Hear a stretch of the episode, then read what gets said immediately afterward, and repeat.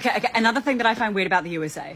I saw a tweet the other day from this American guy that was like, I've only just found out that New Zealand doesn't have the kind of cafeterias in high schools that Americans do. And that got me thinking, literally growing up, I thought that the entire American high school experience was just like a movie. Like at lunchtime, you get your little trays and you go along the cafeteria line and then you sit in the cafeteria at, at different tables and like, what? We had like tuck shop kind of vibes where you could like buy like juicies, which are like ice blocks or like sandwiches every night. Like, but it wasn't nothing like what we saw in the movies. We packed our lunch for 13 years. But also, I have some, have some questions. Do cheerleaders actually wear their cheerleading uniform to school every day? Does every high school have like the hallways with the big long lockers? Because we, we don't have that. Well, at least the schools that I went to didn't.